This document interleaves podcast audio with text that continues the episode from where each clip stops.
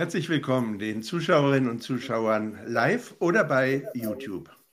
Zum Wort zum Schabbat begrüße ich Yuval Lapide.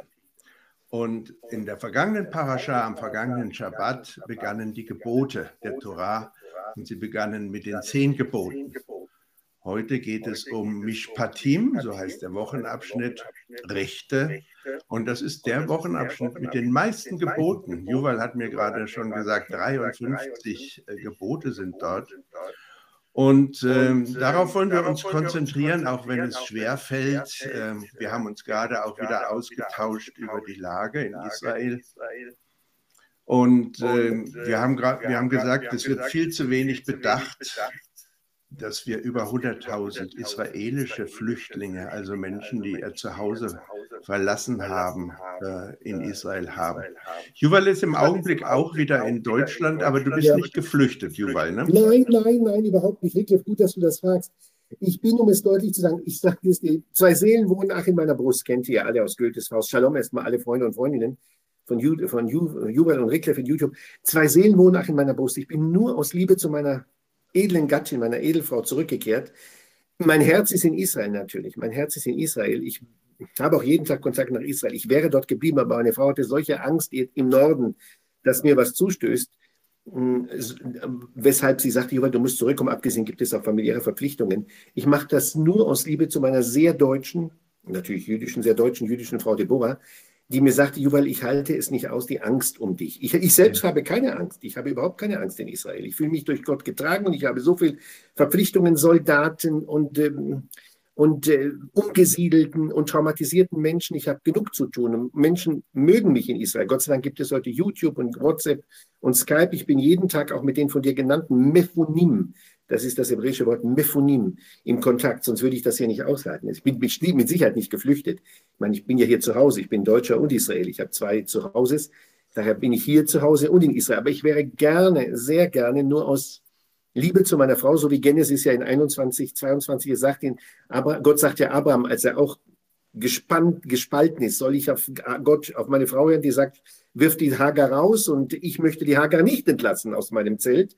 Da sagt ihm Gott, in allem, was Sarah zu dir spricht, höre auf ihre Stimme. Das ist bei uns ein magisches Wort, ein positiv magisches Wort. Meine Frau sagt mir, Abraham hat auch von Gott gesagt, bekomm in allem, was, was Gott dir sagt, höre auf Sarah. Und darum habe ich auf meine Sarah gehört und bin hier. Aber ich wäre sehr gerne, aber nichtsdestotrotz, ich bin jeden Tag erstens durch dich wunderbarerweise informiert, zweitens durch eine andere Gruppe noch und, und drittens natürlich durch meine Hebräischkenntnisse und Kontakte zu Menschen. Und wenn Sie von mir etwas zusätzlich wissen wollen, nicht als Konkurrenz zu Rickleff natürlich, sondern wenn Sie von mir noch etwas wissen wollen, ich arbeite ja mit diesen Menschen therapeutisch. Verstehen Sie? Ich arbeite mit Mephonim und Mephonot, das ist der Begriff für die Umgesiedelung, können Sie sich gerne an mich wenden. Ich habe fast jeden Tag mindestens ein Gespräch mit einer Mephuna, einer Umgesiedelten oder einem Mephune, einem Umgesiedelten, aus Schlomi, aus, ähm, wie heißt das, Shmona, aus Metula, aus all diesen furchtbaren Orten, in denen die Menschen nicht mehr zurückkehren wollen. Und ich hatte auch eine Sendung auf Hebräisch, wer bei Ihnen etwas Hebräisch kann. Ich hatte eine große Sendung, bin ich sehr dankbar auf Hebräisch, mit einem großen Moderator. Kostenlos habe ich sie geführt, wie ich therapeutisch mit diesen Menschen arbeite, auf Hebräisch.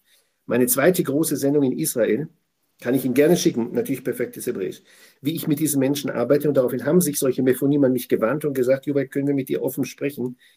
Weißt du, es ist natürlich was anderes, wenn du mit einem Israeli sprechen kannst, von Israeli zu Israeli. Verstehst du, ich bin zwar perfekt Deutsch, aber ich bin auch Israeli.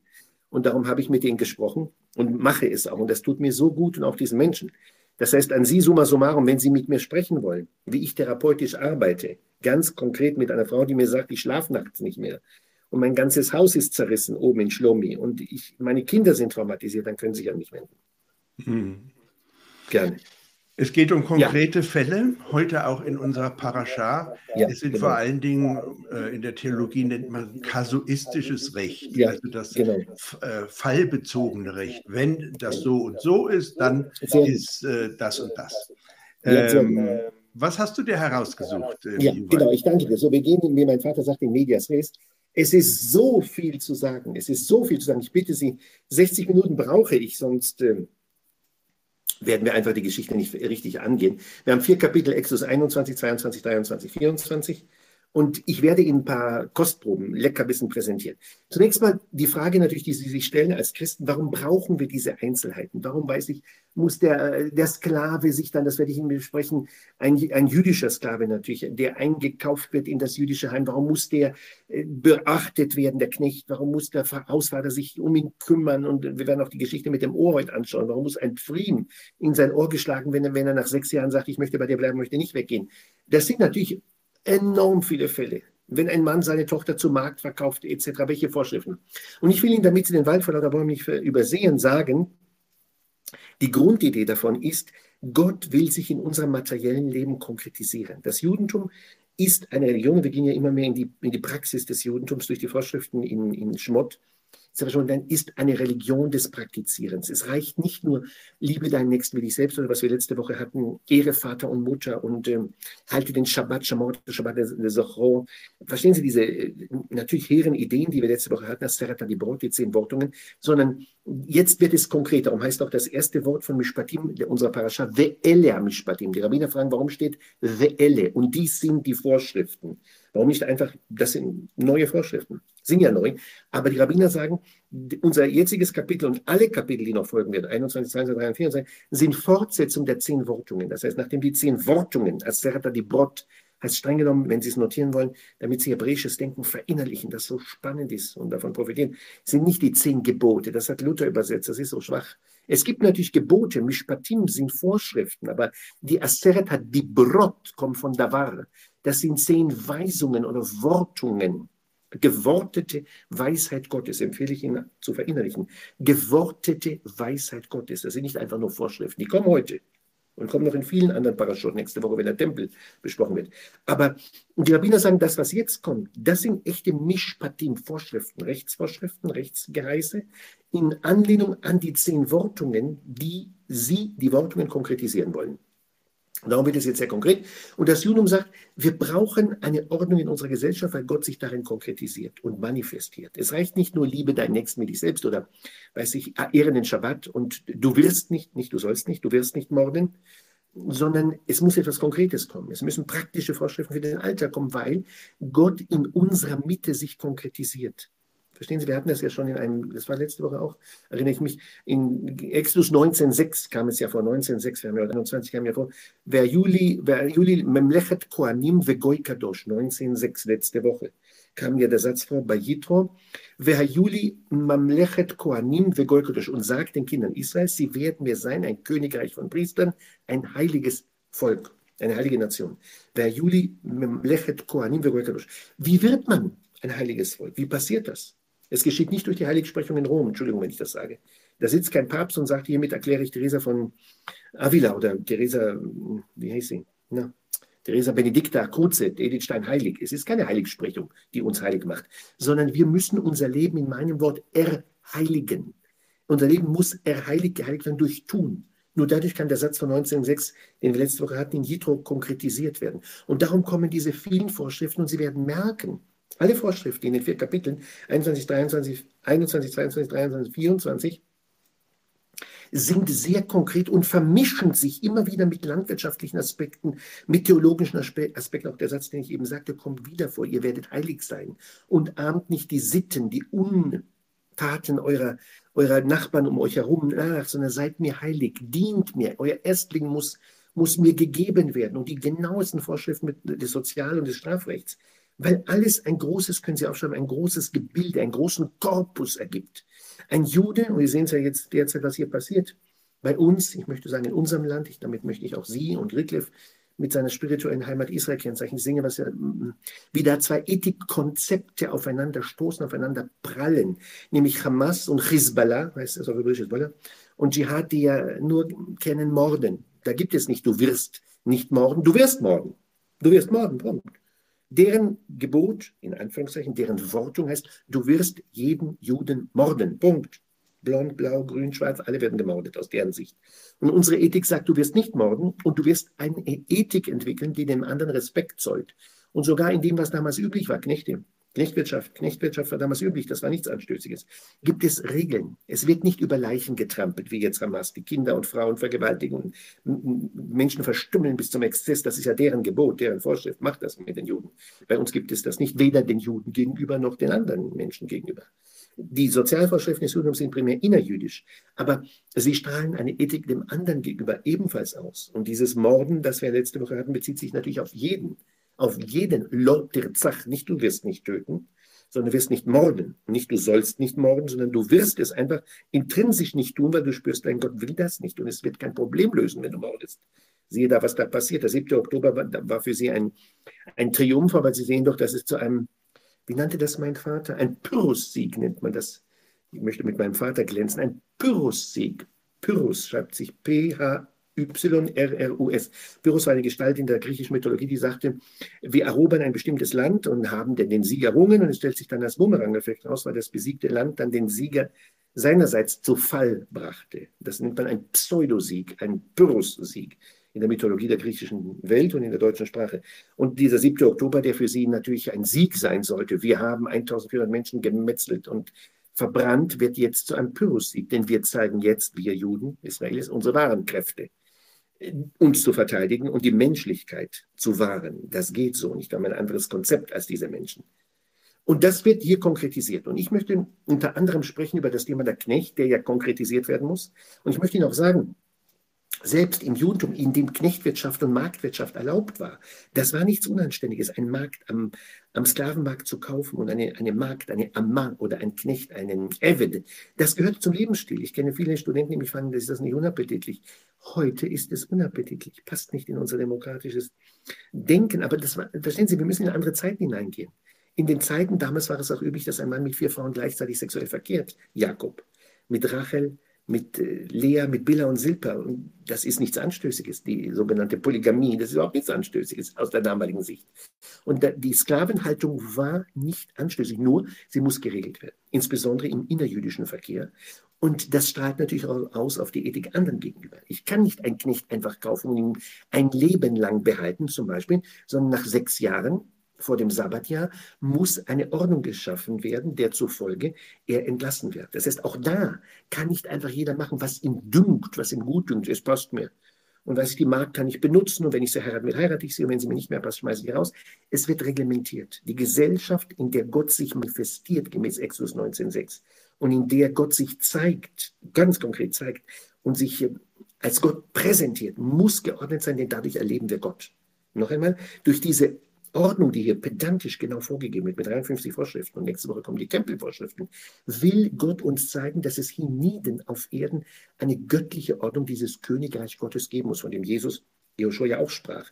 Malchuta Dishmaya, Basilea, Tu, kennst du noch Wycliffe aus deinem Studium Griechisch. Das heißt, diese, dieser, dieses Königreich, von dem wir sprachen in 1906, muss konkret werden. Es muss eine Ethik geben, durch welche wir merken, es ist nicht unser Wille, demzufolge wir so handeln, sondern Hashems Wille. Gott wünscht für unsere Gesellschaft diese Ordnung. Und das macht sich jeder Jude bewusst und das muss Moschee auch den Kindern Israels 1400 vor vermitteln. Das ist Hashem, der das will. Nicht, weil ich, Moschee, mir das überlegt habe oder weil der sogenannte gesunde Menschenverstand das will, das will Hashem. Gott konkretisiert sich. Und jetzt zum Beispiel die Geschichte hier in 5, 21, 5. Spricht aber, spricht der Knecht, den du gekauft hast, ich liebe meinen Herrn, mein Weib und die mir Geborenen. Ich will nicht in Ledigung sehen, sagt Buber. In Ledigung heißt in Freiheit gehen. Ledigen, ein schönes Wort aus dem Mittelhochdeutschen. Ich will mich nicht entledigen des Dienstes bei meinem Herrn. Ein jüdischer Sklave, zum Beispiel Rickleff kommt zu mir. Rickleff, ich habe Rickleff gekauft am Markt in Jerusalem und Rickleff dient mir damals noch, wir waren alle noch viel jünger, da weiß ich, er war 20, ich war 40. Und er kommt zu mir und ich möchte ihn, ihn bei mir bediensten, er wird versorgt mit allem, was er braucht. Und er sagt mir, du Juval, er hat, sogar, er hat von mir sogar ein Weib bekommen, ein, ein jüdisches Weib oder ein nicht jüdisches Weib, das muss geklärt werden. Und er sagt mir, Jo, es gefällt mir so gut bei dir, ich gehe nicht mehr in die Freiheit. Ich habe doch alles, muss mich um nichts kümmern. Du versorgst mich, gibst mir meine Dinare, beziehungsweise meine Schekel, ich bleibe bei dir für immer. Dann sagt Gott, so geht das nicht. Das hat eine Regelung zu finden, nämlich in Vers 6, dann lasse ihn, sein Herr, ich in dem Fall, vor das Gottgericht, sehr schön, ein Gericht unter Gottes Führung, nicht irgendein billiges Gericht, wir setzen mal ein paar Richter ein, was wir sogar finden, sondern Gottes Prinzipien müssen hier beachtet werden. Buber übersetzt das. Martin Buber, Rosenzweig, können Sie auch im Internet finden. Gottgericht treten und lasse ihn dann treten, jetzt kommt's, an die Tür oder an den Pfosten, da pfrieme sein Herr, hier ist meine Tür da hinten, hier an die Tür, da oben ist ja die, die Mezuzah, da oben. Er lasse ihn dann an, mit, mit dem Pfrimis, mit, mit einem, wie nennt man das, mit einem, mit einem, mit einem Hammer, mit einem Pfrim und dann, und nun diene er ihm auf immer. Das ist eine Frage, mit der sich die Rabbiner beschäftigen, was soll das Theater? Ritjev sagt mir, nach sechs Jahren, ich möchte gehen, ich möchte nicht gehen, ich möchte immer bei dir bleiben, es gefällt mir so gut, alles ist da.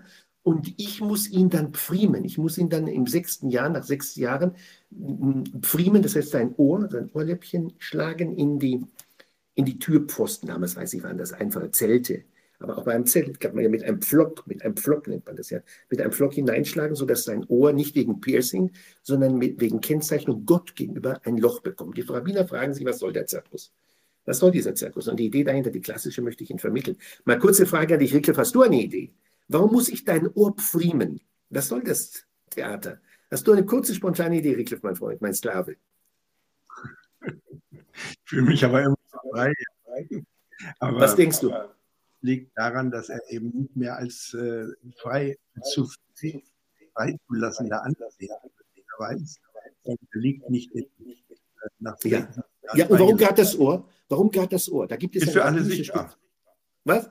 Es ist für alle sichtbar. Ja, aber warum nicht der Mund? Du weißt, es gibt dort auch Piercing im Mund und es gibt Piercing, weiß ich, hier oben in, in, in den Augenbrauen. Du hast Piercing heute, weiß ich, im Ohr, überall. Ich will nur eine, eine Spezifikkeit herausarbeiten. Warum gerade das Ohr? Natürlich ist das Läppchen nicht so verletzlich da, genau. aber es hat noch eine besondere Bedeutung, die ich dir heute mitteilen möchte. Ja, sag erkläre ich euch. Also, wenn Rickliff, mein Sklave, mir sagt, Juba, wie gesagt, es ist so schön, ich gehe nach sechs Jahren nicht raus, dann ist das ein Klassiker. Das lernt jedes Kind schon in Israel mit sechs Jahren. Das Ohr, das gehört hat, vor bei den zehn Geboten, hier letzte Woche, du wirst nicht Knecht eines anderen sein. Ihr seid meine Knechte und du wirst nicht anderen Göttern dienen. Und du bist nicht bereit, diese Ethik der Gottuntergeordnetheit zu respektieren, sondern du machst den anderen Mann nicht zu Gott, aber zu einem Herrn, der über Gebühr dir dient, denn sechs Jahre ist ja die übliche Zeit. Und Driglev sagt, es ist so schön bei dir, obwohl du weißt, dass du zur Freiheit berufen bist. Ich spreche dich als Protestanten an, von der Freiheit eines Christenmenschen, Martin Luther. Und ich sage von der Freiheit eines Judenmenschen. Das Ohr, das gehört hat, ihr seid meine Sklaven und ihr habt mir zu dienen, du wirst keinen anderen Göttern dienen. Das Ohr, das das gehört hat und trotzdem sagt, ich möchte bei Juval bleiben, weil es bei ihm so schön ist, weil es bei ihm so erquicklich ist, das muss sozusagen gelocht werden, das muss einen Schmerz bekommen, damit es ihn kennzeichnet, wie Jakob der Hinkte.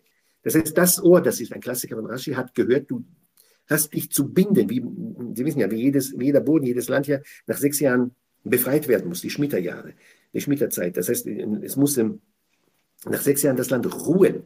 Alle sechs Jahre wird, wird gearbeitet und im siebten Jahr ruht es. Und du bist nicht bereit zu ruhen im siebten Jahr, sondern möchtest dein Leben lang bleiben.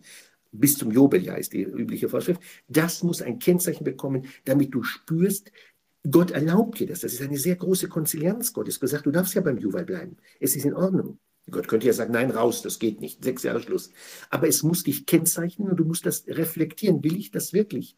Denn das Judentum schätzt das Prinzip Freiheit nach einer Untertänigkeit, nach einer Tätigkeit sehr hoch ein. Und wenn Rickleff sagt, nein, dieser Pragmatismus, dieser Opportunismus beim Juwel gefällt mir so gut, seine Frau verwöhnt mich, ich darf da essen, was ich will und ich muss mich um nichts kümmern, das hat Konsequenzen. Du sollst, du sollst, du wirst dir Gedanken machen, das ist nicht der, wirklich der stringente Wille Gottes. Ich müsste nach sechs Jahren ledig gehen und davon gehen. Und darum muss er dieses Kennzeichen bekommen. Das heißt, machen uns bloß, liebe Freunde und Freundinnen von Jubel und Rickleff, es geht darum, du bist auf Schritt und Tritt mit Gott konfrontiert. Darum geht es.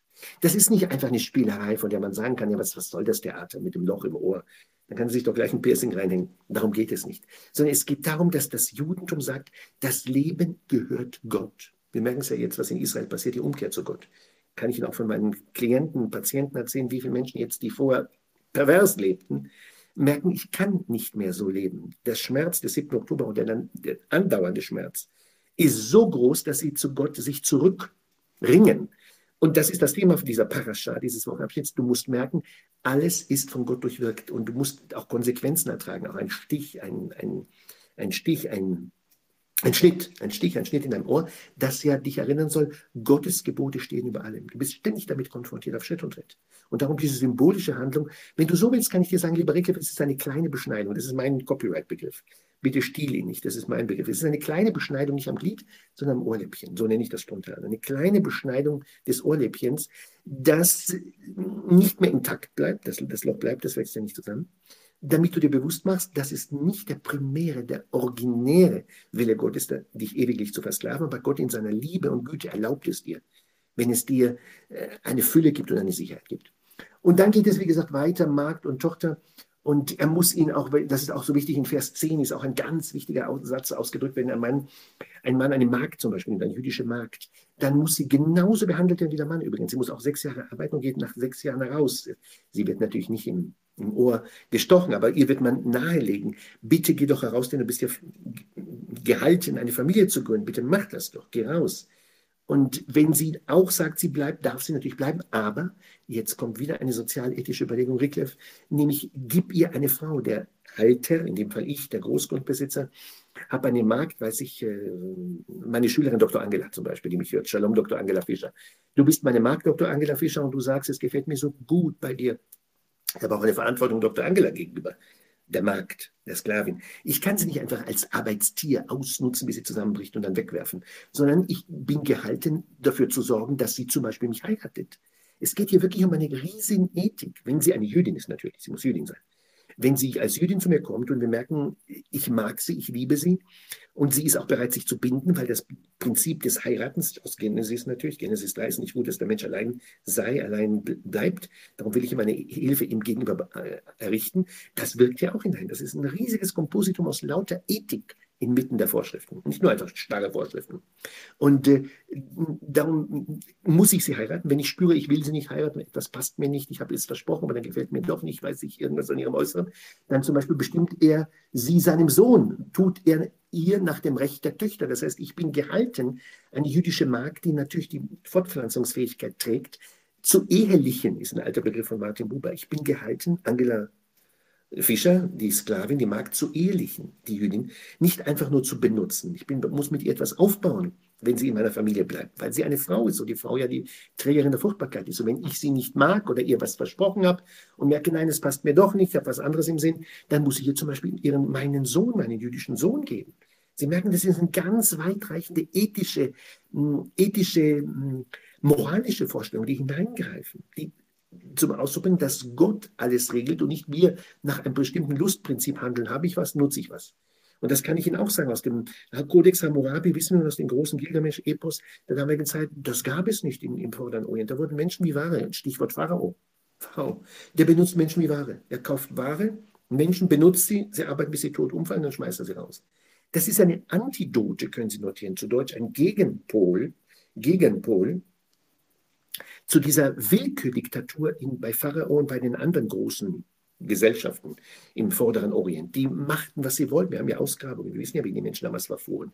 Diese Ethik der Menschlichkeit und der Rücksicht und der Symbolik mit dem Ohr und der Konstellation 6 und 1, das spielt ja hinein die Sechs-Tage-Woche. Sechs Tage ruhst du, äh, arbeitest du, heute Abend feierst du. In Lüder und weltweit und auch im Gazastreifen gibt es ja berührende Szenen von Soldaten, die feiern. Das Prinzip 6.1 ist so heilig im Judentum. Sechs Tage wirst du arbeiten, am siebten Tag ruhst du. Sechs Tage beackerst du den Gazaboden und die anderen Böden, die Frucht bringen, bei denen man die Pflücker braucht. Und am siebten Jahr ruhst du. Und genauso sechs Jahre muss der Jude arbeiten, dienen und im siebten Jahr darf er gehen. Das Prinzip Freiheit ist so wichtig, weil wir unfreie Hunde waren in, in, in Ägypten. Das heißt, das reflektiert immer wieder, dieser Konnex. In Ägypten wart ihr unfrei und Ägypten, Pharao hat euch behandelt wie Ware. Dann gibt es auch keine Ethik und Heiraten und Gefühle und Bindung und Verpflichtung und Menschlichkeit waren für Pharao ein Fremdwort. Wir kommen ja aus Ägypten, wir waren ja noch in Ägypten. In der vorigen Parascha kommen wir ja gerade raus aus Ägypten. Das alles gehört zusammen. Wir waren Sklaven von Sklaven, sagt das Judentum. Denn Ägypten ist ja auch ein Sklave Gottes und hat ja erkannt, dass es Gott gibt und dementsprechend, damit wir nie wieder in den Trugschluss verfallen.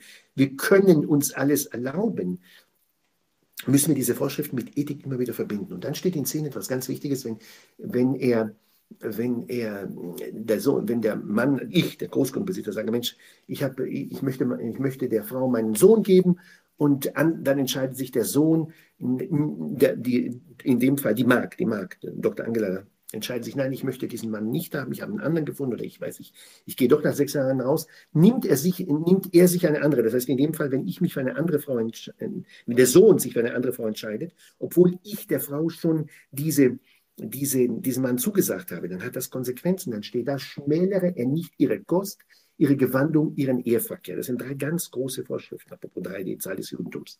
Nimmt er sich eine andere, das heißt, wenn, wenn, äh, wenn ähm, der, der Sohn respektive ich entscheide, nein, ich möchte doch nicht die Angela Fischer, dann habe ich eine Verpflichtung der Frau, wenn sie denn heiratet, einen anderen Mann heiratet, dafür zu sorgen, dass sie im Rahmen ihrer Verpflegung Kost bekommt.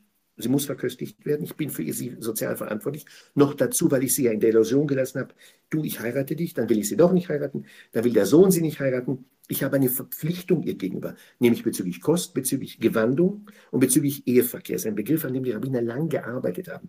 Ona, heißt das im Hebräischen. Ein Vav Nun He. Und die Rabbiner, um ihnen zu zeigen, wie spannend die hebräische Sprache ist, das Wort Ona ist ein hochkompliziertes Wort im Hebräischen. Das heißt nicht wörtlich Geschlechtsverkehr. Es gibt ein Wort im Hebräischen, im Geschlechtsverkehr, im Talmudischen, das heißt Mishgal. Aber dieses Wort ist sehr komplex und die Rabbiner haben Jahrzehnte daran geschliffen, was es wirklich bedeutet. Und in der Übersetzung ist es natürlich heute gängig bei Martin Buber.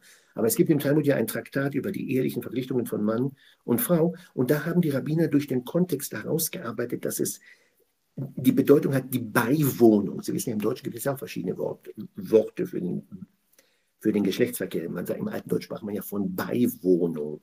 Und das hat ja nichts damit zu tun, dass ich bei dir wohne, Rickleff. Das ist ein altes deutsches Wort, das kaum jemand kennt. Aber in der Bibel wird oft äh, in Buberdeutsch gesagt, er wohnte ihr bei. Das ist nicht eine, eine Wohngemeinschaft, sondern es ist die Umschreibung für den sexuellen Kontakt. Und so sagt die Bibel, du musst auf jeden Fall dafür sorgen, wenn die Frau sich auf dich einlässt, du sie aber desavouierst, enttäuscht und auch der Sohn es nicht will, sie muss einen geregelten Mann bekommen, du musst dafür sorgen, dass er einen Mann findet, oder den Sohn noch bearbeiten, du musst sie heiraten, du hast es ihr doch zugesagt, das passt dir jetzt nicht.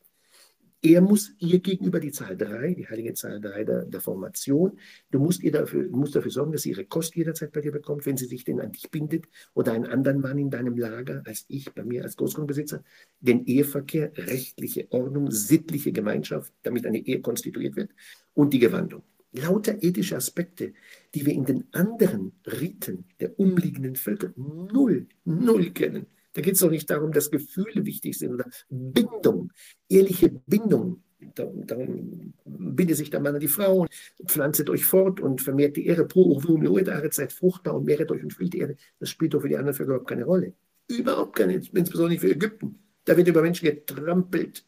Und das Judentum sagt, nein, wenn du eine neue Ethik lernen willst, musst du sie praktizieren durch etwas Entgegengesetztes. Das heißt, das, was wir heute haben, die 53 Vorschriften und alle anderen, sind ein Reflex dieser bitteren Erfahrung, die unser Volk machte in der Unmenschlichkeit, im Sadismus, in der Zügellosigkeit, in der Anarchie der ägyptischen Tyrannei, die, in die wir nicht mehr zurückfallen dürfen. Es genügt nicht nur, uns immer zu erinnern, dass wir Ägypten verließen, sondern wir müssen es auch praktisch gegensätzlich tun, eine Menschlichkeit leben, die uns daran erinnert, wie schlimm es ist, wenn wir diese nicht leben, sondern wenn wir einem Tyrannen, nochmal kurz Hamas erwähnt, ausgeliefert sind, der überhaupt keinen Kodex hat.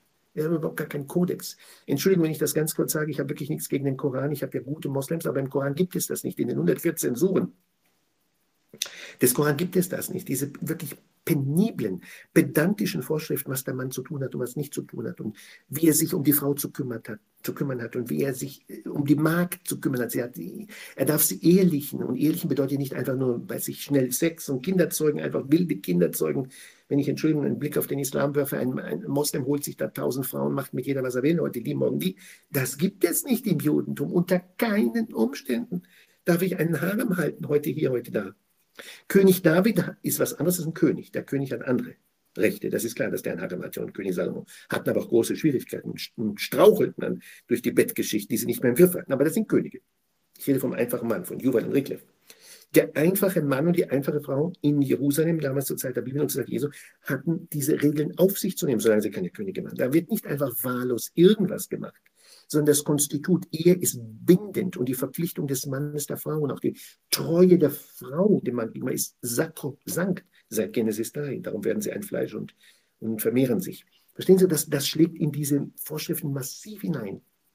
Und jetzt will ich noch etwas sagen, was, das, was auch äußerst wichtig ist, und zwar das Thema Schläge. 15 ist ja, das ist natürlich für Sie alle naheliegend, wer seinen Vater oder seine Mutter schlägt, sterben muss, er sterben.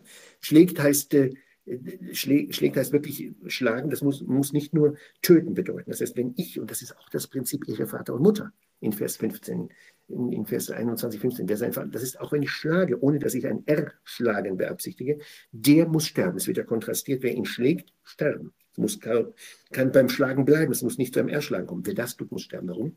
Weil das Prinzip Ehe und Gemeinschaft, Eltern, ganz wichtig ist im Judentum. Du hast gegen deine Eltern keine Hand zu heben und sie zu schlagen. Das kommt nicht in Frage. Das kommt nicht in Frage.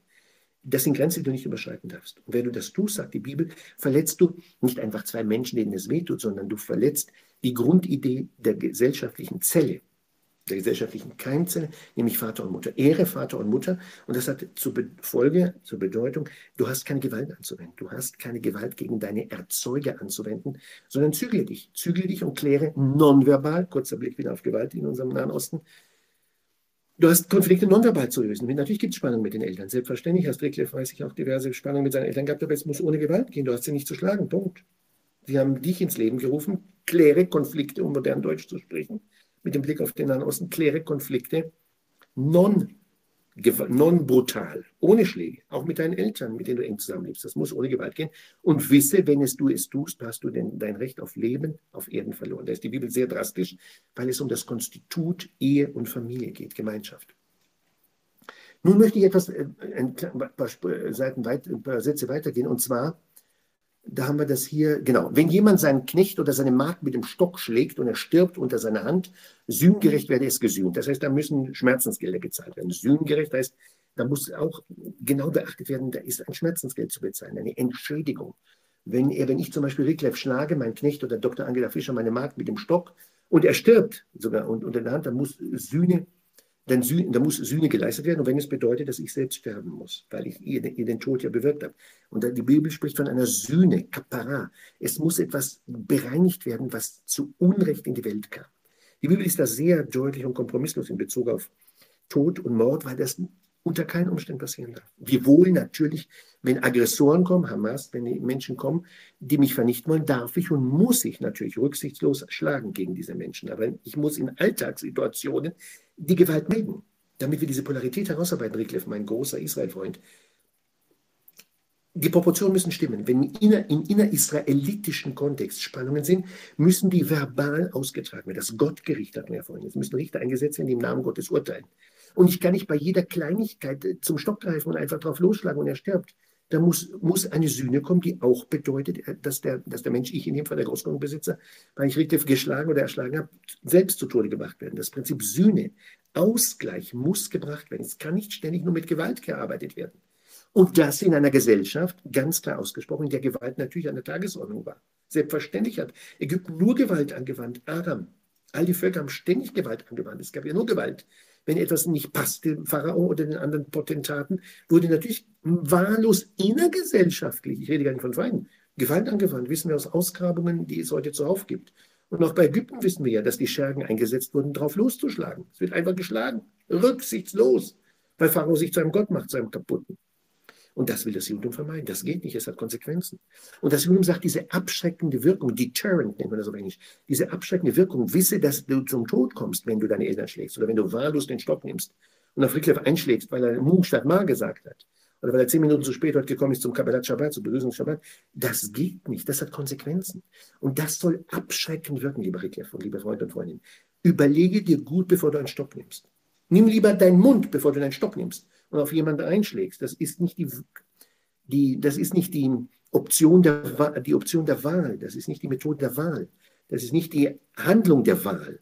Das ist eher eine Qual, eine, eine Qual der Wahl. Das heißt, du quälst dich zu etwas hindurch und das ist nicht in Ordnung. Die Option der Wahl ist zu sprechen. Zu sprechen und Konflikte zu lösen, sei es auch durch einen Schlichter, der dir nahelegt, du kannst mich kontaktieren und mit Hilfe des Schlichters wird eine, eine Lösung gefunden für Konflikte, sei es mit in der Familie, sei es mit, äh, mit den gekauften Sklaven und, und äh, Mägden. Besteht er es jedoch, das heißt, wenn der, wenn, der, wenn, der, wenn der Sklave den Schlag überlebt, besteht es jedoch noch einen oder zwei Tage, werde es nicht gesühnt, denn sein Eigengeld ist. Das heißt, wenn ich Rickleff schlage und er ist nicht tödlich erschlagen, ich habe nur geschlagen, nicht erschlagen, dann, und man sieht, weiß ich, nach ein, zwei Tagen in, in, lebt er und hat es überlebt, es ist nicht zu einem tödlichen Schlag gekommen, dann werde ich nicht gesühnt, denn du bist ja mein Geld, du bist ja mein Eigentum, das war damals ein Eigentum, wenn ich dich kaufe am Markt, bist du mein Eigentum. Dann muss ich dich, ähm, denn dann muss ich dich nicht entschädigen, das heißt, ich selbst muss da nicht entschädigen, eine Entschädigung bringen durch mein eigenes Leben, das ich verspiele, verscherze, vernichte, sondern da gibt es eine Restitution, die nun im nächsten Fall geklärt wird. Was mache ich, wenn ich dich geschlagen habe und du Wunden hast? Ich habe dich geschlagen, unkontrolliert, und du hast Wunden. Wie gehe ich mit den Wunden um? Und da kommt nun die Entschädigungstheorie des Judentums hinein. Wie entschädige ich dich, weil ich dir ein Unrecht angetan habe, anstatt mit dir zu sprechen und zu regeln? Verbal, was sich für zivilisierte Juden und Menschen gehört. Und nun kommt 22, eine Zuspitzung, die da hineingreift. Wenn, zwei, wenn, sich, wenn sich Männer, das können auch Frauen sein, Anashim, das ist wie das englische when man, M-I-N. Man heißt im Englischen streng genommen Männer, aber heißt, heißt aber auch Menschen, das wissen Sie, wenn Sie Englisch können. Man, man, auch mankind ist nicht die Mannheit, sondern die Menschheit. Ist philologische Konstrukt haben Sie auch im Englischen. Das heißt, mankind ist die Menschheit und Männer sind durchaus auch Frauen, wenn sich zwei Frauen raufen, was natürlich eher selten ist. Wenn sich zwei Männer raufen, mähen, Anashim können auch Frauen sein, raufen und verletzen dabei ein Schwangeres, jetzt kommt noch eine andere Frau als Zuspitzung, verletzen dabei ein schwangeres Weib, dass ihr die Kinder abgehen, aber es geschieht nicht das Ärgste, das heißt der Tod des Kindes im Bauch der Frau, die hineingerissen wird, laut Buber, wird er mit Bußleistung gebüßt, wie der Gatte, jetzt kommt's, wie der Gatte des Weibs, der äh, ein Streitpartner ist, wie der Gatte des Weibs ihm ansetzt. Doch gebe er nur nach Schiedsspruch. Ganz, jetzt wird es ganz gewaltig, jetzt kommen wir nämlich zum Lex Talionis. Jetzt wird es sehr spannend für Protestanten und für Katholiken. Lex Talionis, schreiben Sie es auf. Lex Talionis, das ist das alte Thema, das uns Juden immer wieder angelastet wurde. Ihr seid einfach nur Pedanten. Lex heißt Griechisch, Lateinisch hm, Gesetz und Talios, Talionis heißt Gleichung. Das Gleichheits- oder Vergleichungsgesetz. Können Sie im Internet finden. Jetzt kommt hochgradige Bildung. Lex Talionis, das Gesetz der Vergleichung. Noch einmal. Wenn sich zwei Männer raufen, verletzen und dabei ein schwangeres Weib, die Frau eines Streitpartners, dabei ist und die, Kinder nicht abgehen, aber es geschieht nicht das Ärgste, wird mit Bußleistung gebüßt, wie der Gatte des Weibs ihn ansetzt. Der Gatte, mein Streitpartner, setzt an, was ihm der Schmerz bedeutet, der seiner Frau die plötzlich vorbeiging, weil sie schlichten wollte, weil sie mich und Rickliff, die wir miteinander raufen, retten wollte, will mich oder ihn retten und dann kriegt sie einen Schlag auf das Bauch, auf den schwangeren Bauch, aber dem Kind passiert nichts und sie ist aber verletzt, nicht lebensgefährlich und auch das Kind ist nicht gefährlich, der Fötus. Und dann wird der, der, der Mann setzt das an, wird der Gatte des Weibs ihn ansetzt und doch gehe er nur, gebe er nur nach Schiedsspruch. Gewaltig. Das heißt, wir haben einen Konflikt und wir sind primitiv, wir müssen uns schlagen. Ganz, die Bibel verurteilt das natürlich, ganz klar. Wir müssen uns nicht schlagen, wir können das verbal austragen. Kurzum, wir schlagen uns, Rickle und ich, und der Gatte des Weibs, das heißt, weiß ich, die Frau kommt dann, du hast, deine Weib, deine Frau kommt hinein und weiß ich, kriegt den berühmten Schlag.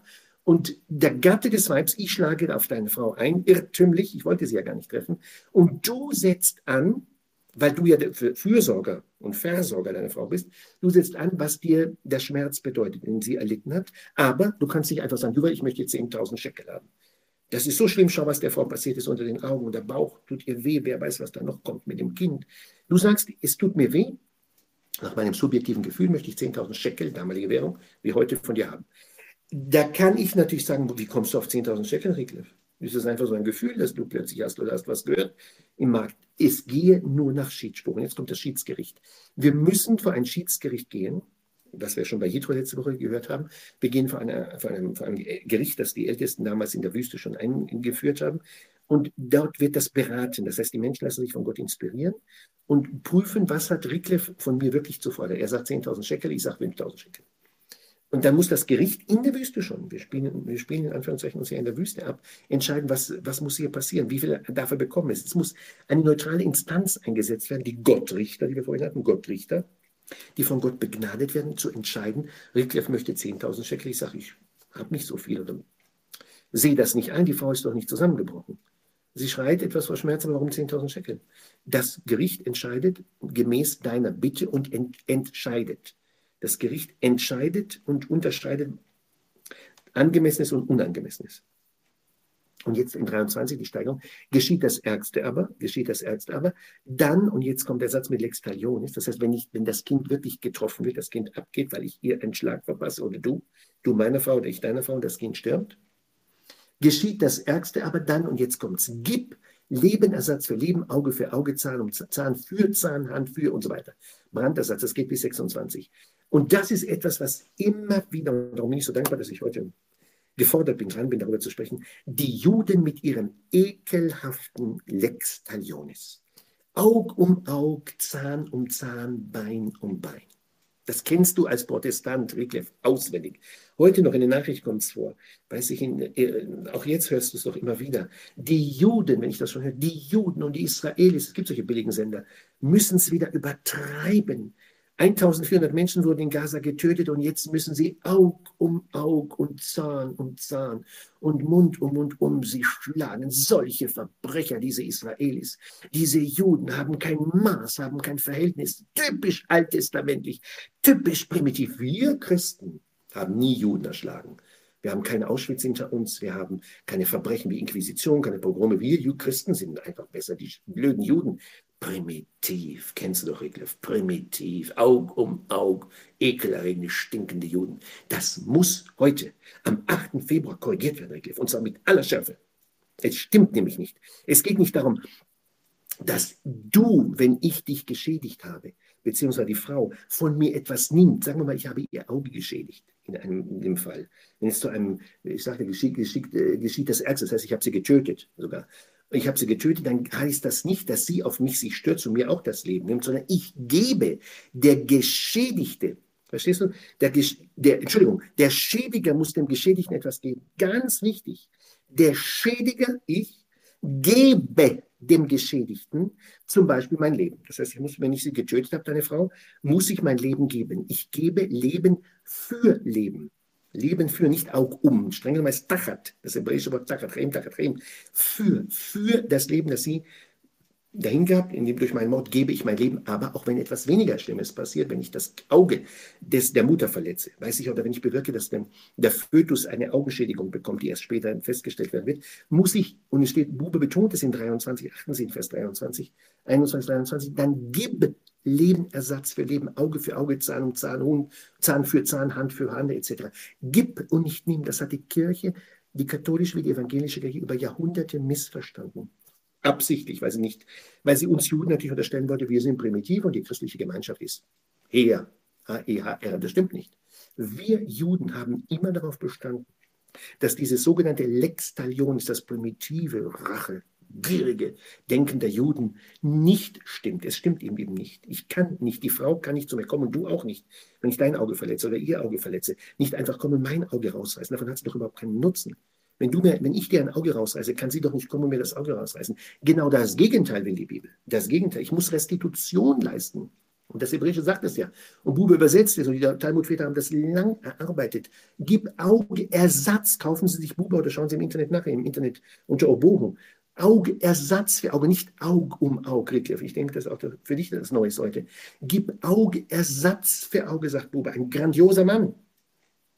Gib Zahnersatz für Zahn, nicht Aug um Aug, was die billigen Nachrichten immer wieder umposaunen, ignorant bis zum Anschlag. Aug um Aug, Zahn um Zahn, so eine Impotenz. Und ich möchte das wirklich hinaus schreien heute mit dir, Rickleff.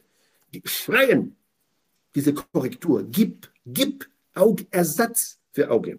Gib Zahnersatz für Zahn. Sie hat doch nichts davon, die Frau, wenn ich ihren Zahn hinausschlage, dass sie, sie kommt und mir auch den Zahn raussteckt. Was wird denn dadurch bei ihr besser? Abgesehen davon, geliebte Freunde und Freundinnen von Juwel und, und äh, Wycliffe in diesen harten Zeiten, die rabbinische Diskussion ist ja sehr präzise. Sie sagt, wie geht das? Sagen wir mal, ich habe ihr diesen Schneidezahn herausgeschlagen oder dir. Wenn du nun kommst, erregt, wie du bist, norddeutsch erregt, und kommst und schlägst mich, da kannst du mir doch ein Vielfaches an Schmerz zufügen. Du kannst doch nicht gezielt diesen Zahn schlagen, den ich dir geschlagen habe. In deiner Zügellosigkeit, in deiner Maßlosigkeit kommst du und schlägst mir eine rein und dadurch tötest du mir doch zehn Zähne. Dann ist es doch gar nicht Aug für Aug, das kann doch, beziehungsweise Zahn für Zahn. Maßlos wie du bist, schlägst du mir eine rein, dadurch kannst du mir doch zehn Zähne vernichten und ich stehe dann völlig zahnlos da. Ich habe aber nur den Schneidezahn oder den Backenzahn bei dir getroffen. Das heißt, das geht doch gar nicht. Wenn ich dir den Zahn, den Schneidezahn vernichte, kannst du doch nicht punktuell wie ein Chirurg bzw. ein Odontologe kommen und genau in deiner feurigen Erregung, die typisch für dich ist, Cliff als Orientale, mir diesen Zahn herausnehmen. Du kannst mir doch das ganze Gebiss zerstören. Wie geht das?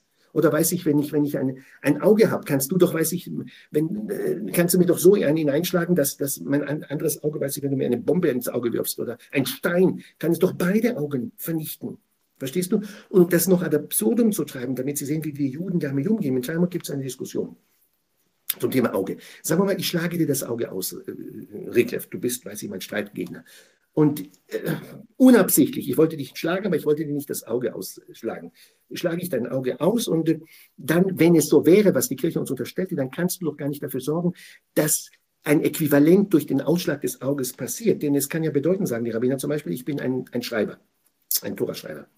Und wenn du mir das Auge ausschlägst oder beide Augen, dann ist ja der Schlag in meine Augen, der Verlust des Auges ja für mich viel härter, als wenn ich dir, der du weißt, ich ein Multimillionär bist und gar nicht genauestens auf das Auge angewiesen bist, äh, einen Ersatz dafür findest, der dich gar nicht so trifft. Du kannst dir, weiß ich, tausend Angestellte holen und der Verlust eines Auges trifft dich nicht so hart wie der Verlust eines Auges für mich, der ich zum Beispiel ein Schreiber bin, der genauestens alles schauen muss und das Augenlicht dringender braucht als du.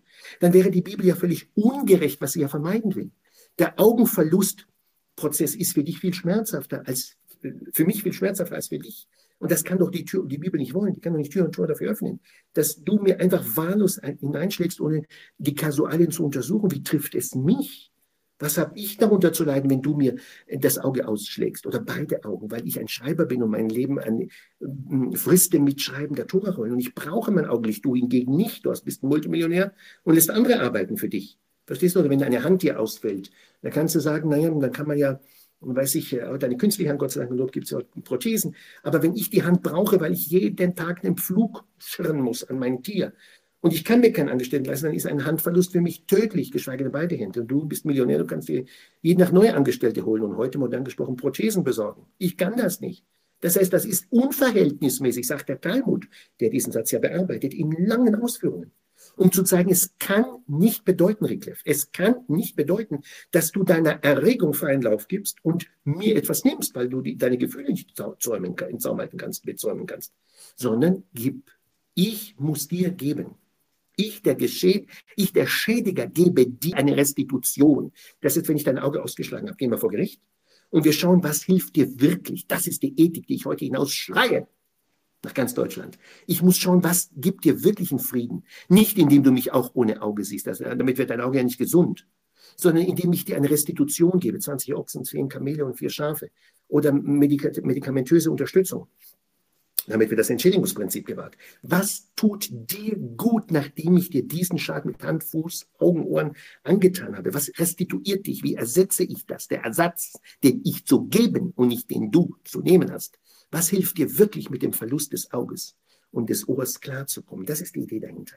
Das erfordert natürlich präzise Bibelarbeit. Richtig präzise, saubere. Darauf lege ich großen Wert, Bibelarbeit. Und darin hat die Kirche versagt. Hochdeutscher Punkt, aber scharf versagt.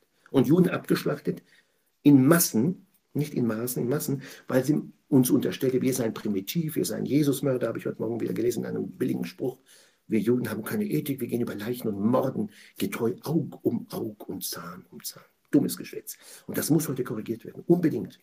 Und dann weiter in 26, wenn jemand das Auge seines Knechts oder das Auge seiner Magd schlägt und verdirbt es, schicke er ihm in die Ledigung zum Ersatz seines Auges. Wiederum um Ersatz geht es. Es geht immer um Ersatz.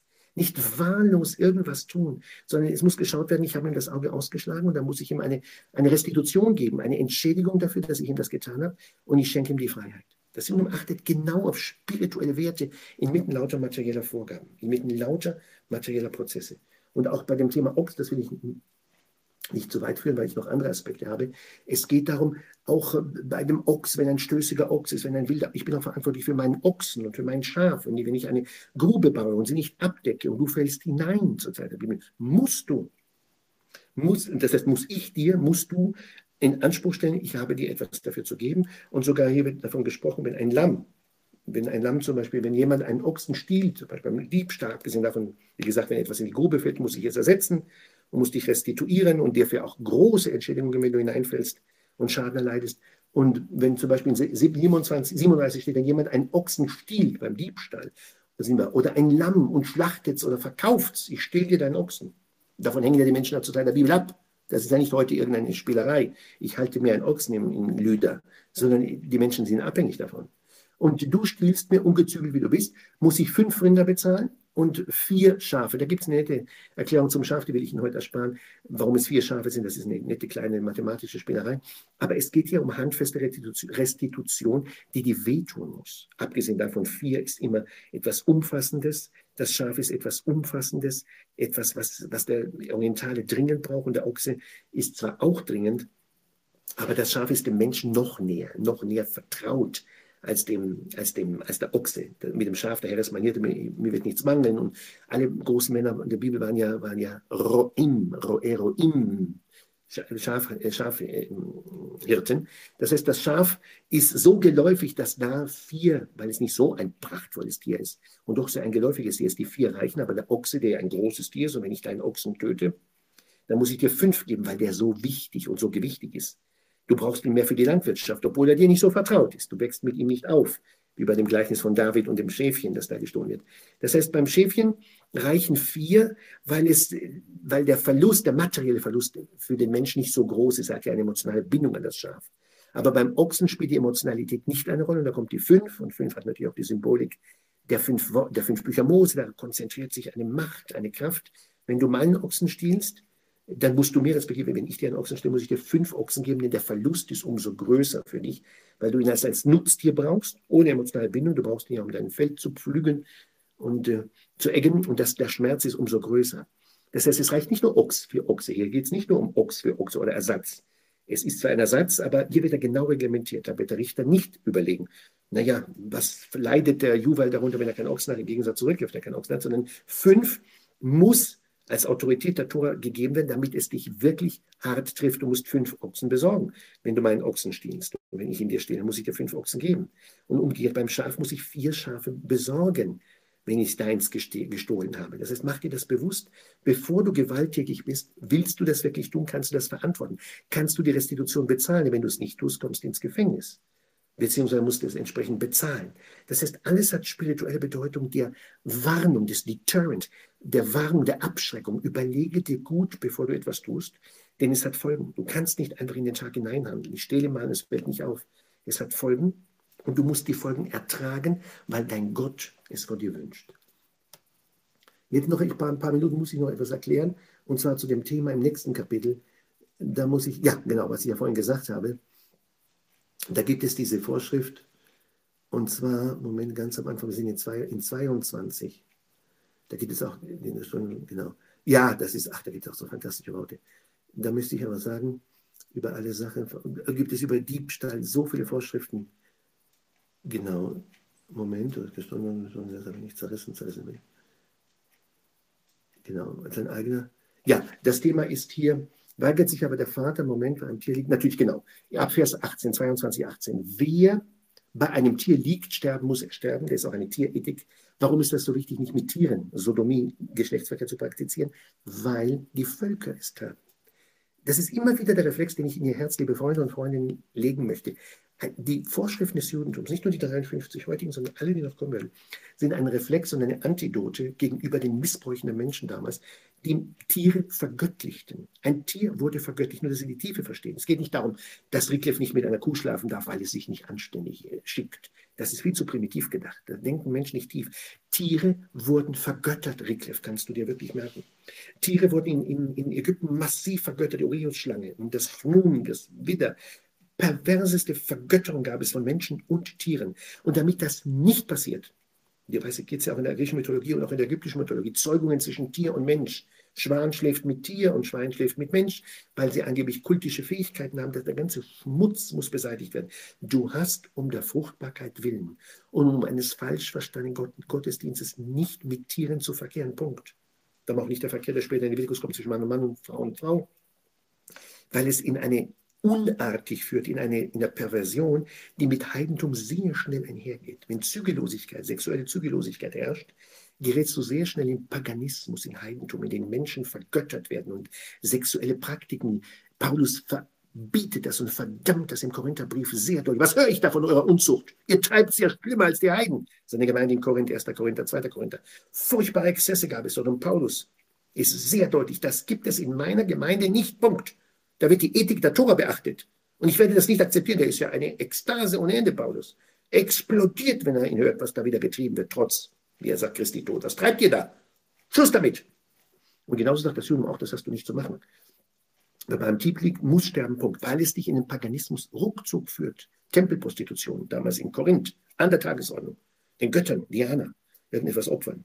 Durch Sakralprostitution gab es ja auch im Tempel und zur Zeit der Wüstenwanderung, Cosby und Simri. Das hat keinen Raum in der jüdischen Ethik. Anschließend 19, wer Göttern Schlacht opfert, wiederum etwas Ethisches. Wer Göttern Schlacht opfert, werde gebannt. Nur ihm allein, hast du auch nicht zu tun. Das heißt, du siehst mit in lauter sozialreformischen Vorschriften kommt die Ethik, eine spirituelle Ethik. Du hast mit einem Tier nicht zu schlafen. Mitten in den gesetzlichen Vorschriften über Diebstahl und Restitution machst du das nicht. Und du hast den Göttern nicht zu Schlachtopfern. Du hast die Missbräuche der Menschen nicht zu imitieren, denn ihr seid ein heiliges Volk und ihr macht nicht alles, was ihr seht. Ihr habt das nicht zu tun, weil ich euer Gott bin und weil ich euch absondere. Kadosh heißt abgesondert, kommen wir gleich. Ihr seid ein geheiligtes Volk und ein geheiligtes Volk macht nicht, was es will, sondern was ich Gott will. Das ist Kadosh, heilig, geheiligt. Und dann gibt es hier noch etwas, auch etwas, genau, 20, die Fortsetzung. Einen Gastsaß, ein Gastsaß ist ein Gastarbeiter oder ein Bewohner in deinem Land, ein, die Schwaben sagen ein Reingeschmeckter, ein Bewohner, der noch nicht volles Recht hat. Ein Toschav, ein Bewohner, ein Ger, Ger heißt der, der noch nicht volle Staatsrechte hat, sprich in der Gemeinde integriert ist, weil er ein Gekaufter ist, zum Beispiel ein Tagelöhner oder Markt oder Sklave, der noch nicht fest etabliert ist und sich noch nicht fürs Judenum entschieden hat. Das ist der Gastsase laut Buber. Ein Ger, ein wie sagt man da heute, ein Asylant oder ein, ein Bewohner. Ein Bewohner, ein Einwohner, nicht ein Bürger. Ein Gastsaßen, placke nicht, quäle ihn nicht, denn Gastsaßen wart ihr im Lande. Wieder das Thema, hier steht es deutlich, was ich gesagt habe, lieber Regler. Ihr wart Gastsaßen im Lande Ägypten. Ihr wart Gigerim, Hayitim Beretz Mitzrayim. Tigerim, Hayitim Beretz Mitzrayim. Ihr müsst immer dessen eingedenk sein. Und sie verlieren sich sonst wirklich im Wald vor lauter Bäumen, wenn sie das nicht beachten. Vers 20. Ihr wart selbst geschundene Gäste in einem Land, und euch hat man ausgenutzt wie ein Stück Waschlappen, den man presst und wegwirft nach Lüder. Das darf nicht passieren. Unser gesamtes jüdisches Bewusstsein als Volk Gottes, lieber Rickleff, lieber Israelfreund und liebe Freunde und Freundinnen, entsteht aus einer Reaktion auf unsere Missbräuche, die wir erlitten in Ägypten. Da wurde gemacht, was man wollte, weil der vergötterte und Tiere anbetende Pharao es treibt, wie er es gerade will, obwohl er eine kleine Null ist. Und vergesst nicht, ihr wart Gastfassen in Mitzrayim. Und wer Hebräisch kann, und Hebräisch lernt, Mitzrayim heißt Enge, das Land der Bedrängnis. Ihr kommt raus aus dieser Enge in die Weite Gottes, die aber Vorschriften hat und die euch wahrhaft frei macht. Wenn jemand vermeint, vermeint, er sei frei, weil er sich alles erlaube, ist er im Grunde genommen ein, ein, ein, ein zügelloses Wesen, ein Automat, der einfach funktioniert, wie man ihn füttert. Wenn so wollen, auch ein Tier, das nach Instinkten fun funktioniert. Automat, die einfach keine Kontrolle über sich haben. Wir sind freie Sklaven Gottes. Eved Adonai. Und das Judentum sagt, wenn du dich Gott unterordnest, der dein Schöpfer ist, ob es dir passt oder nicht, wenn du dich ihm unterordnest und seine Ethik akzeptierst und auch Regelungen annimmst, Regelungen, die dich nicht in die Enge führen, sondern in eine innere Weite, dann bist du wirklich frei. Und es geht um das Prinzip Freiheit. Darum wurden wir aus Ägypten befreit. Nicht damit wir alles machen, was wir wollen, sondern damit wir das machen, was Gott will, der uns in uns im Innersten besser kennt und erkennt als wir selbst.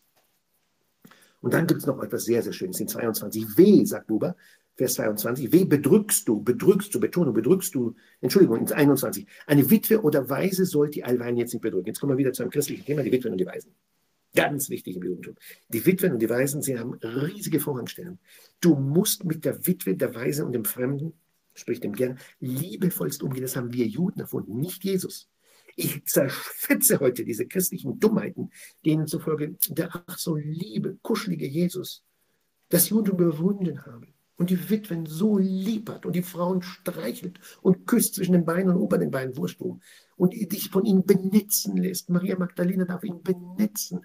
Und das hat es im Judentum nicht gegeben. So was kennt das Judentum nicht. Das ist Dummheit. Dummheit. Und nochmal Dummheit. Das Judentum hat das erfunden. Der liebevolle Umgang mit einer Witwe und einem Weisen stammt aus dem Judentum. Das wusste Jesus, den ich liebe, aber den ich nicht zu einem Christen und deshalb erkläre, weil er sich um die Witwen und Waisen kümmert und sich die Füße benetzen lässt und beziehungsweise salben lässt am Kopf von einer Frau. Das ist dummes Geschwätz. Das heute abgeschafft gehört.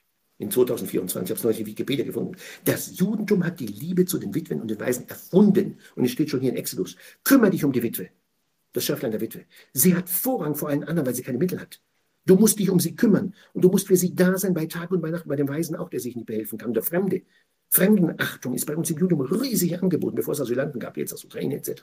Wir kümmern uns um die Witwen, um die Waisen, um die Asylanten, bevor ein Christ den ersten Schritt wagte auf diesem Planeten und Juden totschlug. Und dann geht es weiter in 22. Wehe bedrückst du, bedrückst du sie, die Witwe und den Weisen. Dann schreit die Witwe, Rickliff, deine Witwe aus Lüder oder aus Jerusalem, schreit sie, sie schreit zu mir, höre ich, ich höre ihren Schrei, mein Zorn entflammt und ich bringe euch um durch das Schwert, denn, denn sind eure Frauen, darum, dann sind eure Frauen Witwen, eure Kinder Waisen. Das ist der Punkt, ganz tief, ganz tief. Wenn ich eine Witwe nicht beachte, und dann sage, was brauche ich die Frau? Der hat doch nichts, der kann mir doch nichts tun. Dann schreit sie zu Gott, ganz wichtig, steht deutlich da, sie schreit. Lieber Gott, hilf mir. Der Junge gibt mir nichts, obwohl er genug hat. Krieghoff gibt mir auch nichts, obwohl er genug hat, hat genug Schafe, gibt mir nichts, dieser Geiz als dieser Elende. Dann schreit sie zu Gott und mein Zorn, mein Zorn Gottes entflammt und ich bringe euch um durch das Schwert. Das heißt, du kriegst die Konsequenzen zu spüren, weil du lieblos gehandelt hast gegenüber dem schwächsten Glied in der Gesellschaft. Das ist Judentum. Das ist Jesus, der Jude, am Penis beschnittene Jude und im Herzen beschnittene Jude, den ich liebe. Aber ich liebe ihn als Jesus und nicht als Christus. Denn, wie er da sagt, dann sind eure Frauen Witwen, eure Kinder Waisen. Gott ist das sehr deutlich, liebe Freunde, in Vers 23. Sehr, sehr deutlich. Wenn du mit der Witwe nicht gut umgehst, wenn du mit dem Weisen nicht gut umgehst, dann mache ich dich zur Witwe und dich zum Weisen dann wirst du selbst mal spüren, du Hund, was es heißt, eine Witwe zu sein. Dann bringe ich dich so lange in die Not, bis selbst dein Mann verlierst und bis selbst deine Eltern verlierst. Siehe, was in Gaza heute passiert und in ganz Israel. Dann wirst du selbst mal spüren, was es heißt, keine Eltern mehr zu haben und lieblos mit der Witwe und der Weise umzugehen. Das ist reines Judentum und reiner Jesus. Punkt. Und dann geht es weiter, zum Beispiel in 24. Leist du Geld meinem Volk, dem Gebeugten wieder der Arme, dem Gebeugten neben dir, sei ihm nicht wie ein Forderer. Zinshärte lege nicht auf, wenn du siehst, dass ein Mensch leidet und den Kredit nicht zurückzahlen kann. Pfändest du, pfändest das Tuch deines Genossen 25, ehe die Sonne anging, einging, erstatte es ihm zurück. Denn es allein ist seine Hülle, ist es sein Tuch für seine Haut. Worin soll er sich schlafen legen, wenn ich dein Gewand gepfändet habe? So wird es sein, wenn er zu mir schreit, wieder das Schreien. Wir mal, du bist mein Knecht und ich, sprich mein Partner und ich beute dich aus. Ich habe ein Geschäft, ich rieche deine Möglichkeiten und ich pfände deine letzten Gewänder und deine letzten Sandalen. Und du schreist zu Gott. Du schreist zu Gott und, und, und so wird es sein, wenn er zu mir schreit, will ich es erhören, denn ein gönnender, ein wohltätiger bin ich. Wenn du zu Gott schreist, hat das vorrangige Bedeutung. Du schreist zu Gott und das bricht alle Mauern ein. Das bricht alle Mauern ein. Wenn du zu Gott schreist und sagst, Juwal, der Mann ist so ein Verbrecher, nutzt mich aus, nimmt meine Sandalen, nimmt meinen letzten Stock, Wanderstock, gebraucht den doch überhaupt nicht. Lieber Gott, ich kann doch nicht mehr weiter so. Dann kommt Gott und vergilt mir. Das ist der, mein Vater nannte das der Deus Sympathicus. Schreiben Sie es auf. Im Gegensatz zum Deus Apathicus. Der griechische Gott ist ein Deus Apathicus. Da wird nicht nach Gefühlen geschaut, nach Ethik. Da wird einfach gehandelt, wie der Gott es wünscht, aus der Vorstellung der Menschen. Und es herrscht Willkür. Heute will der Gott so, morgen will er es anders. Das gibt es nicht im Judentum. Wenn der leidende Mensch, und das ist der Gott Jesu, 100 Milliarden Ausrufezeichen, wenn der Gott Jesu, der der Gott des Alten Testaments ist, des Ersten Testaments sagt, der Mann wird zu mir schreien, die Frau wird zu mir schreien, dann kommt das bei Gott an, und zwar in dreieinhalb Sekunden. Und dann kriege ich es mit Gott zu tun, weil ich lieblos umgegangen bin mit dir, obwohl ich ihm helfen kann, beziehungsweise dir helfen kann. Und äh, da, in 27 dementsprechend, Gott Richter verwünsche nicht, einem Fürsten in deinem Volk fluche nicht. Sehen, das ist ja ein Konglomerat, von dem man sagen kann, wo ist der rote Faden? Der rote Faden ist die Theosophie, die Theologie. Die Theosophie, die Theologie, die Theogonie. Gott entscheidet, welche Ordnung hier aufgebaut wird. Das ist nicht einfach ein BGB systematisch aufgebaut, will es gar nicht, sondern es geht um ein Ethikkonstrukt für Menschen, die die Ethik neu lernen müssen. Menschlichkeit muss gelernt werden, heute mehr denn je. Nicht nur im Land, noch bei uns muss Menschlichkeit, Stichwort das Theater, das wir immer noch haben, mit der Lieblosigkeit dem Fremden gegenüber, ohne politisch zu werden. Wir müssen das in Deutschland, in süßen deutschen Landen auch noch lernen. Menschlichkeit, Gerechtigkeit, die höhere Gerechtigkeit in der Bergpredigt, in der Berglehre. Menschlich sein und nicht nur paragraphisch sein. Menschlich sein und nicht nur paragraphisch sein. Und darum Gott Richter, die in Gottes Namen walten und schalten, verwünsche nicht, du hast nur in Respekt zu haben, wenn sie denn von Gott inspiriert sind, nicht falsche Hunde. Und einem Fürsten, deinem Volk, deinem Vertreter des Volkes fluche auch nicht, denn ich setze sie ein, damit sie die Ordnung präsentieren, die wichtig sind. Wenn sie sich vergehen, müssen sie abgesetzt werden. Dafür gibt es ja entsprechend die Propheten, die das tun. Die Propheten prüfen ja, ob die Richter ihr Amt nicht missbrauchen. Aber zunächst einmal sind es Gottrichter. Die Shoftei Elohim, die Richter, die Gott einsetzt, damit sein Recht in unseren Land gewahrt wird. Und dann geht es noch weiter. Der letzte Satz ist für mich ganz wichtig in dem Kapitel 23. Menschen 30, was wir vorhin schon hatten. Menschen der Heiligung, sagt Buber, werdet ihr mir werden. Menschen der Heiligung werdet ihr mir werden. Fleisch auf dem Felde, zerrissenes, esset nicht, den Hunden werfet es hin. Der Satz ist so wichtig. Anshei Kodesh, wiederum, was wir auch gesagt haben schon am Anfang, Doshim Tier, Juliki Kadosh Adonai. Immer wieder der Satz, Ritlef, schreiben Sie es bitte alle auf, du auch, wenn du so lieb bist. Kadosh heißt nicht einfach heilig. Das deutsche Wort ist blass. Aber streng genommen, Menschen der Abgesondertheit, sage ich als Ihr Fachmann. Menschen der gottgewollten Abgesondertheit sollt ihr mir werden, werdet ihr mir werden. Und das ist die Grundidee, die alles durchzieht. Ihr müsst euch immer wieder fragen, was kennzeichnet mich als den Juden? Eine Ethik, die sich bemerkbar macht im Umgang mit dem anderen. Dementsprechend auch sofort wieder der kleine Satz, Fleisch, das auf dem Feld zerrissen wird, esset nicht den Hunden, wer wird es singen. Da kann man sich fragen, was hat das Fleisch zu tun mit, mit der Vorschrift, in Menschen der Heiligung zu sein, weil es sich konkretisieren muss in alltäglichen Kleinigkeiten.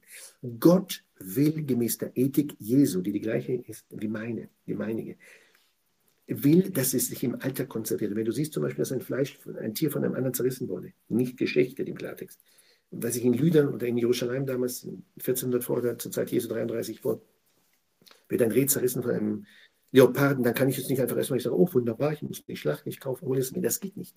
Das schafft und schärft ein enormes Bewusstsein. Du kannst nicht machen, was dein Instinkt, deine Intuition dir sagt. Ach, ich sehe da ein Reh in Lüder, in, weiß ich, in, in, in der Heide, in der Lüneburger Heide, komm, das nehme ich, das ist überhaupt kein Problem für mich. Das ist sehr wohl ein Problem, weil es die Heiligkeit beschmutzt.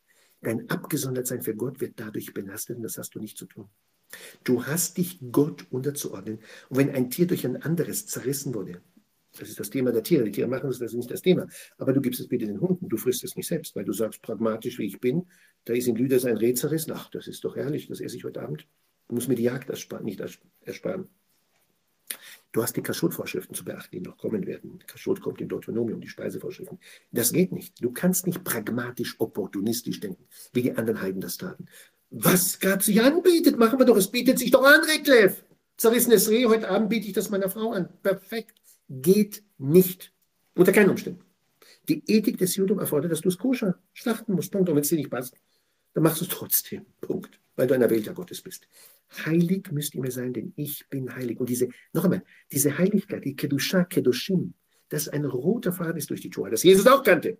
Der angebliche Christ, der keiner war. Drei Milliarden Ausrufezeichen. Das hat Jesus auch beachtet. Denn er hat immer koscher gegessen. Und er ging immer in die Synagoge am Schabbat. Und er sagt ja kein Jota und kein Tütlichen. Matthäus 5, 17 bis 21. Wirklich wollen darüber und nicht noch eine Sondersendung machen, einen Podcast. Matthäus 5, 17 bis 21.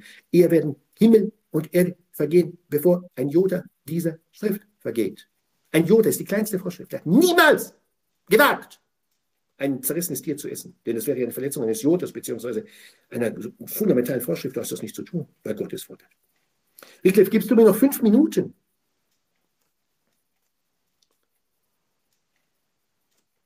Ja, kann ich ja nicht Nein sagen, aber beschränkst auf fünf. Ja, ich muss noch, ich danke dir, geliebter Freund, denn ich habe, weißt du, ich habe noch etwas zu 24, habe ich noch was? Genau, zu 24 muss ich dir noch was sagen und unseren Freunden. Jetzt kommt diese große Geschichte, die Theophanie, die Theophanie. Und zwar, was passiert da am Berg, am Berg Gottes? Da gehen sie hinauf und äh, Gott sagt ihnen, pass auf, es ist nun hier passiert, die Vorschrift habe ich euch gegeben und jetzt kommen die 70 Männer. Er sprach zu Moschee, steig hinauf zu Aaron und Nadav und 70 von den Ältesten Israel vernagte aus der Menge. Moschee allein trete heran und heran zu ihm, sie aber sollen sich nicht herannehmen. Und das Volk Moschee kam und berichtet es. Und jetzt kommt eine Riesenprozedur, nämlich die Gemahlgemeinschaft vor Gott auf dem Berge Sinai. Da müssen wir noch einen Satz hier vorlesen, und zwar die Geschichte mit dem, wir wollen das tun, was er uns sagte nämlich in Vers 5, in 24, Mosche kam und berichtete dem Volk alle seine Rede und alle Rechtsgeheiße, hier sind richtige Vorschriften gemeint, alles Volk antwortete mit einer Stimme. Und jetzt kommt's. Alle Rede, die er geredet hatte, wir tun's. Die Kinder Israels sind noch sehr ungeschult in Bezug auf Vorschriften, aber sie sagen in Vers 3 so schön, wir tun, was du uns gesagt hast. Sie verstehen es noch nicht in der Tiefe, aber sie tun es. Denn das Judentum, so wie, wie heißt der große Erich Kätzner sagte, ein Jude übrigens, ein großer Germanist, es gibt nichts Gutes, es sei denn, man tut es. Jude kann nur sowas Schönes sagen, wenn Sie im Internet. Das ist der große Erich Kästner. Es gibt nichts Gutes, es sei denn, man tut es. Das hat er jüdisch gedacht. Und das Judentum sagt, alle Rede, die er geredet hat, Gott hat geredet, aber es muss umgesetzt werden. Sie waren bereit, auch wenn, selbst wenn sie nachher Schwierigkeiten hatten mit der Umsetzung, wir tun, was Gott uns sagt, auch wenn es uns nicht passt, die Witwe dauernd zu beachten und den Weisen und den Fremden. Das sind ganz handfeste Vorschriften. Und die Entlassung des Mannes und die Prüfung mit dem Priemen und hat er mir einen Zahn ausgeschlagen. Das sind ganz handfeste Vorschriften. Wir tun es, weil wir vertrauen. Und dann kommt im gleichen Kapitel, dazu möchte ich Sie einladen, das war Vers 3 im gleichen Kapitel, in Vers 7 kommt das gleiche nochmal. Moschee nahm die Urkunde des Bundes, das schreibt auf Pergament oder Papyrus, er las in die Ohren, das Thema Ohren, was wir vorhin hatten, höre Israel, höre Israel, wenn du nicht hörst, kommt der Frieden rein. Mit, mit, mit Hilfe des, des, des, des äh, eines Mohammeds, würde man heute sagen, damals war das ein, ein Flock. Mosche nahm die Urkunde des Bundes, er las in die Ohren, die hören müssen, des Volkes Buber, sie sprachen, jetzt kommt alles, was er geredet hat, wir tun es, wir hören es, jetzt kommt noch das, wir hören es. Alles, was er geredet hat, jetzt kommt hinzu, wir tun es und wir hören es. Da fragen sich die Rabbiner natürlich, warum muss dieses Hören auf einmal kommen? Weil das Judentum sagt, das Hören bedeutet ja verstehen. Natürlich haben sie es schon gehört, das haben sie ja gehört. Mosche überträgt es ihnen. Aber Hören bedeutet auch im Judentum nicht nur akustisch wahrnehmen, sondern in die Tiefe hineingehen. Erst kommt das Tun, das haben Sie schon in drei gesagt, dann sagen Sie es noch einmal, wir tun es. Und dann sind wir bereit darauf zu vertrauen, dass wir etwas einhören, mein Wort wie einsehen, einhören und die Tiefe verstehen. Und das ist etwas ganz Wichtiges im Judentum. Du musst nicht etwas dort verstehen, wie ich sage, einhören. Der Sinn ergibt sich durch den Vollzug, wie der Norddeutsche sagt, Vollzug, durch den Vollzug des Tuns. Durch den Vollzug des Tuns wirst du den Sinn verstehen und einhören.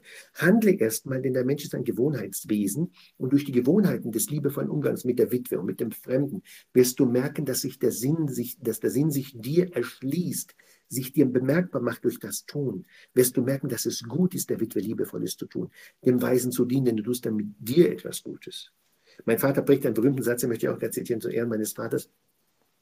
Mein Vater sagte den berühmten Satz, Altruismus ist erleuchteter Egoismus. Das schenke ich dir auch, Rickleff.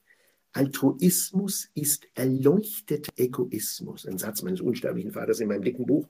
Können Sie es lesen? Wem, wer predigt in Ihren Synagogen, das ich verkaufe, vertreibe? Das heißt, wenn du dem anderen gut tust, tust du dir etwas Gutes. Altruismus heißt Dienst am Nächsten. Alter ist der Nächste. Wenn du gut bist zu Rickleff in Lüder oder in Jerusalem, zu einer Witwe heute, im Gazastreifen oder in Schlomi, was ich ja auch tue. Ich helfe Menschen kostenlos, wie gesagt, die Therapie, die ich mache. Dann kommt das mir zugute. Ich fühle mich nach der Therapie mindestens genauso wohl wie, wie die Dame, der Mann, den ich therapieren durfte aus den umgesiedelten Menschen. Ich spüre das selbst. Ich spüre das selbst. Ich habe eine Therapie geführt gestern Abend, eineinhalb Stunden, als viele schon im Bett waren, und habe eine, eine Frau therapiert, die mir nachher sagt, ich bin neu geboren durch das, was du mir gesagt hast. Das ist so ekelhaft alles, aber jetzt habe ich Vertrauen und Glauben. Und ich fühle mich durch meinen Altruismus selbst gewertschätzt. Das heißt, ich habe mir damit etwas Gutes getan, indem ich diese Frau therapiert habe. Eine umgesiedelte Frau aus dem Schlummi etc. Verstehen?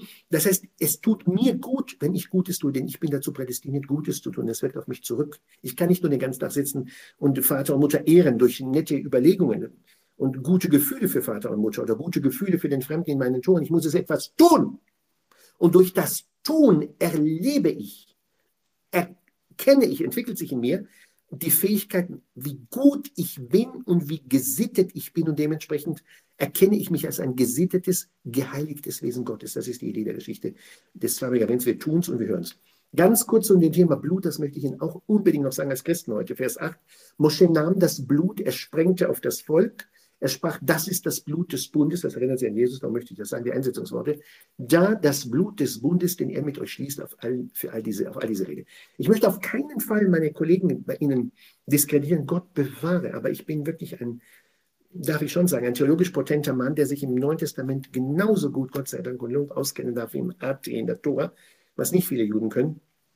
Und darum möchte ich diesen Satz, ohne diskreditieren zu werden, deutlich mit Ihnen noch zum Schluss bearbeiten. Der Satz 8, Moschee nahm das Blut, ich spiele bewusst auf die Einsetzungsworte an, er sprengte auf das Volk, Jesus nahm den Kelch, sprach den Segen, trank und sagte, dieses ist mein Blut, das für euch dahingegeben wird. Darauf spiele ich natürlich an. Das ist längst vor Jesus schon instituiert. Wenn viele Christen denken, naja, die Einsetzungsworte, lieber Protestant, Protestant, das ist ganz christlich, das hat doch ein Jude nie gemacht, dummes Zeug.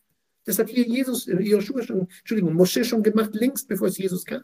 Natürlich stiftet er einen Bund und sagt, das ist das Blut des Bundes. Das ist ein Bundesblut, weil die Idee des Bund und des Blutes, das ja ursprünglich entstand, weil man ein Tier schlachtete und dann spritzt das Blut heraus. Man sagt ja im Judentum, du schließt einen, im Deutschen, man sagt man ja, ich schließe einen Bund. Im Hebräischen sagt man, lechrot brit. Einfach deswegen, die Tiefe der hebräischen Sprache lernen bei mir. Im Deutschen sagt man, wir schließen einen Bund. Da wird ein Kreis geschlossen, wir setzen uns zusammen und bilden eine Gemeinschaft, eine Mahlgemeinschaft. Hier auch. Im Hebräischen läuft das Geschäft anders. Das alte biblische Wort für einen Bund schließen heißt Lichrot Brit. Ein Bund schneiden, in Stücke schneiden, weil man Tiere schnitt und dementsprechend durch die Tiere ging, wie in Genesis 15. Und das war ein Symbol dafür, dass ich mich verpflichte, einen Bund zu halten. Und wenn ich ihn nicht einhalte, dann möge es mir so gehen wie den Tieren, die geschlachtet wurden, nämlich Blut. Mein Blut möge verströmt werden.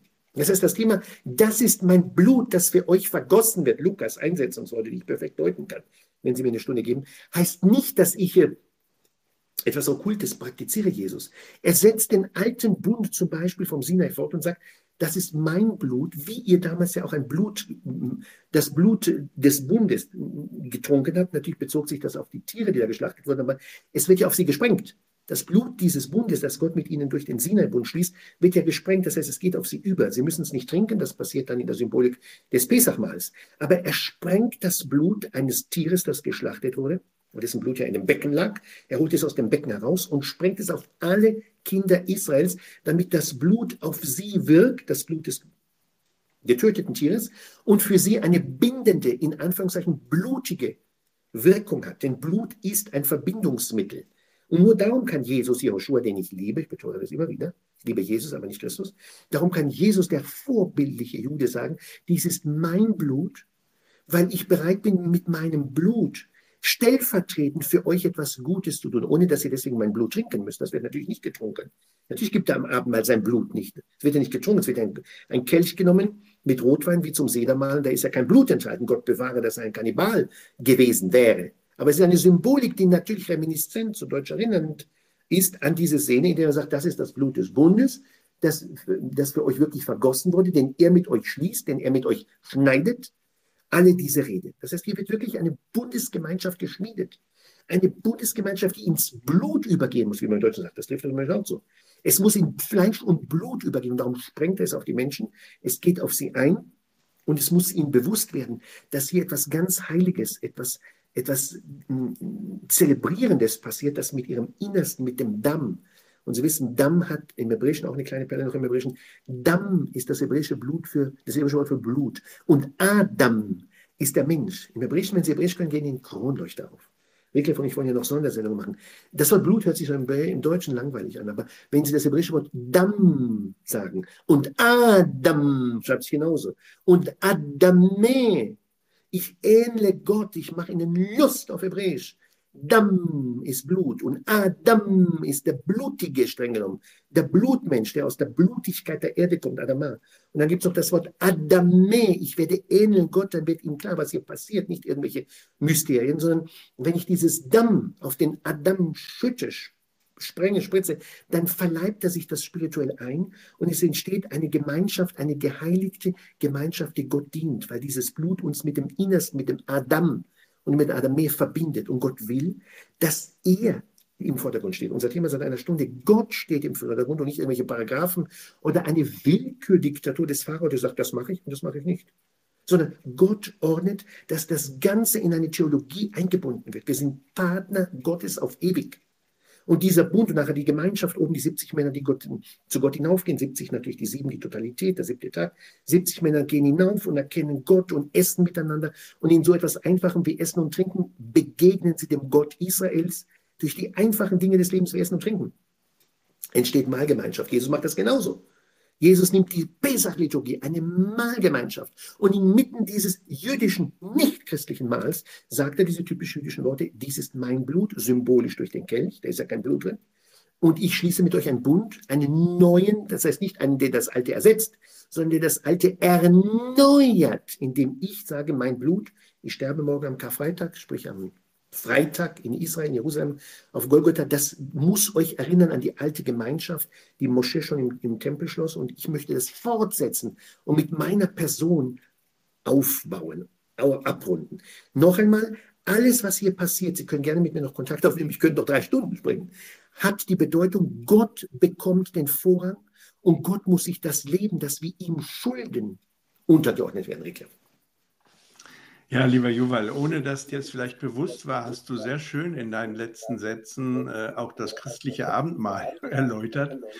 Ähm, das Blut äh, des Bundes, Christe, du Lamm Gottes, singt die Gemeinde. Ähm, es ist das Lamm Gottes, das geschlachtet ist.